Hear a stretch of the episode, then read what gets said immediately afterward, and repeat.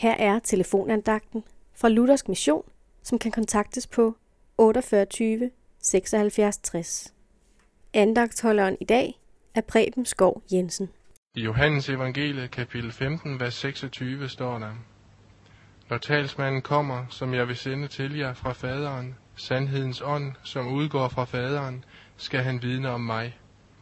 Og i Johannes evangeliet kapitel 16, vers 14 står der, han skal herliggøre mig, for han skal tage af mit og forkynde det for jer. Det er snart pinse.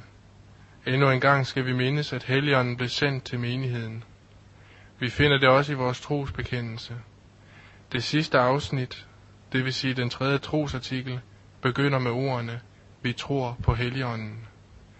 Troen på Helligånden ligestilles altså med troen på Gud Fader og Guds Søn.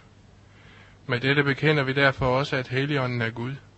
Han er ikke en ubestemt kraft, et energifelt eller et luftigt begreb. Nej, vi bekender og tror, at Helligånden er Gud.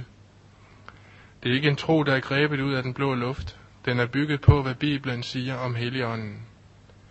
Af verserne, vi læste til indledning, fremgår det, at Helligånden udgår fra faderen og sendes af sønnen.